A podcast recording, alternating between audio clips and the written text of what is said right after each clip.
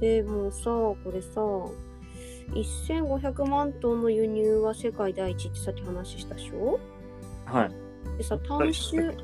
単種900キログラムとした場合160万ヘクタール以上の農地が必要になるんだそういうことですね。でね、そう。で、国内生産量を増やしても、価格自体が下がる可,、ね、可能性は、ここ数十年は低い予想だっていう記事も一つ見つけたんですけど、まあそうでしょうね。やっぱり、でも赤からのスタートってことだよね、これ。まあ僕らはその代わり国から補助金を受けて、うんうんこうん、れでなんとかトントンにして、まあうんちょっと利益で、でだ出てるようにしないと、まあ、僕ら再生産というか生きてはいけないので、うんうんまあ利益を少しずつ出せるような体制にしてもらってなんとかっていうところなんですけど、まあ、なぜやっぱりアメリカカナダうんとかああいう広大な農地うんを持ってるところで作られてるとうんやっぱり生産コストどう頑張っても、うんいやまあ、同じような機械でやったとしてもやっぱりうん能力も違うしうん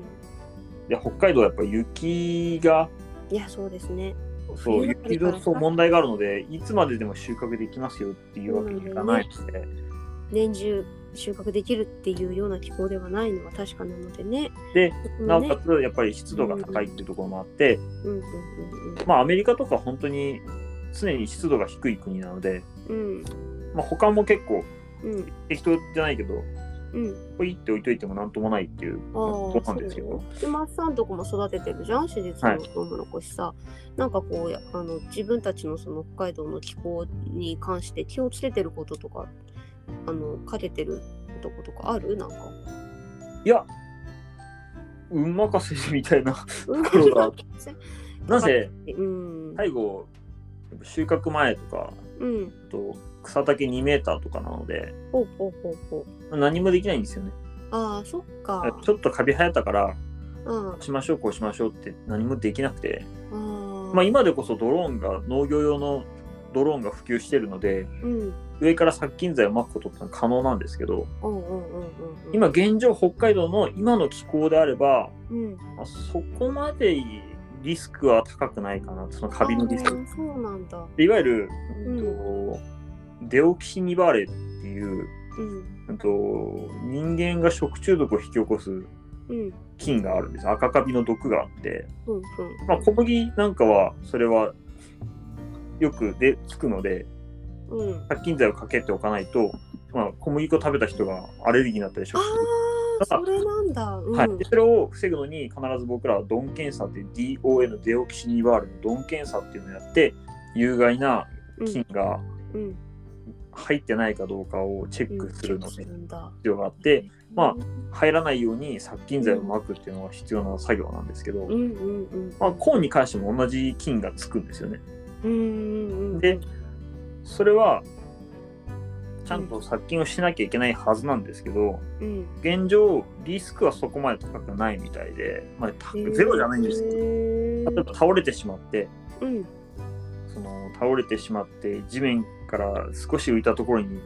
実がある状態になるとやっぱりあー地面からの水分でうん入るっていうのはあるみたいなんですけうどんうん立っている状態まっすぐ立ち上がっている状態であればうん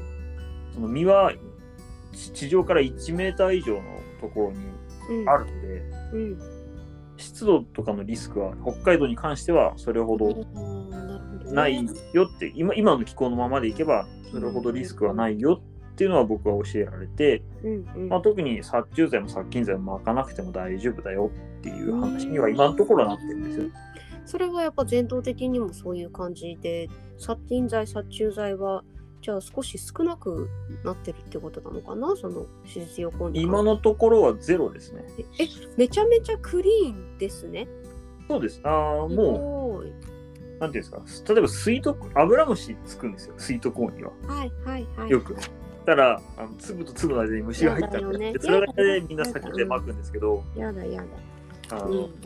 最後、僕ら、手実用トウモロコシを収穫するときは、うんもう実も、実が全部バラバラの状態で収穫されるので、へえまず虫配量ないんですよ。バラバラになっちゃうんで。いたとしてももそうでうすわーって飛んでっちゃう全部飛んでっちゃうんではうんうんうんうんで、乾燥機に入れて熱かけるんで、うんまず虫が混入するっていうことはほぼないなそう。だね死ぬねそこでそう乾なんで燥機かけられたらね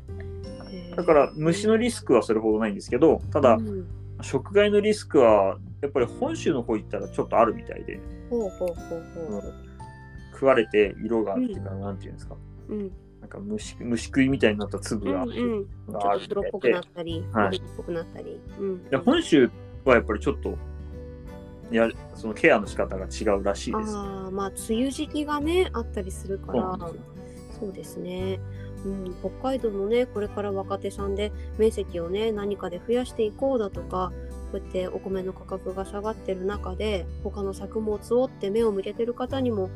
うん、ちょっとチャレンジしやすい作物でありますね。まあ、ただ機械投資は必要になってうきて、んどうですか機械投資はかなりですかダイソーすでに作っている方であればそれほどかからないんですけど、うんうん本当に例なんかえば今米だけですよってなった時には、うんうんまあ、専用の箸機ですねプランターうんうんとうんコンバインとうんが必要になってくるので、うん、なんかさ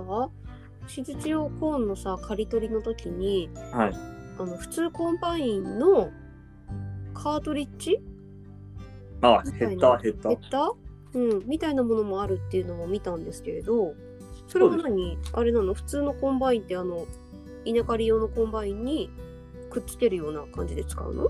いわゆる、ううんん、とよく見るのが稲刈り専用のいわいわゆる自自殺型コンバインっていうはいはいはいはい。コンバインですあれは米と麦しか収穫できないんですけど、うんもう一つ汎用型コンバインって言われてるうんコンバインがあって、まあ、うん米麦大豆そばうんが枯れますよっていうコンバインがあるんですけど、それに対してうんあの収穫要するに作物を取り込む場うんところのパーツを、専用のトウモロコシ用のパーツに付け替えてあげると、うんまあ、ヘッダーって僕ら呼んでるんですけどヘッダーを入れ替えてあげると、うんまあ、より効率よく収穫できますよって、まあ、今までのその麦大豆用のヘッダーのままでもい全ける然っちゃいけるけいどやいけるっていけるんですけど僕もうん去年はうんそのノーマルのリールヘッダーってやつやったんですけど、やうんうんっぱりちょっと何ていうんですかヘッドロスって言って、うん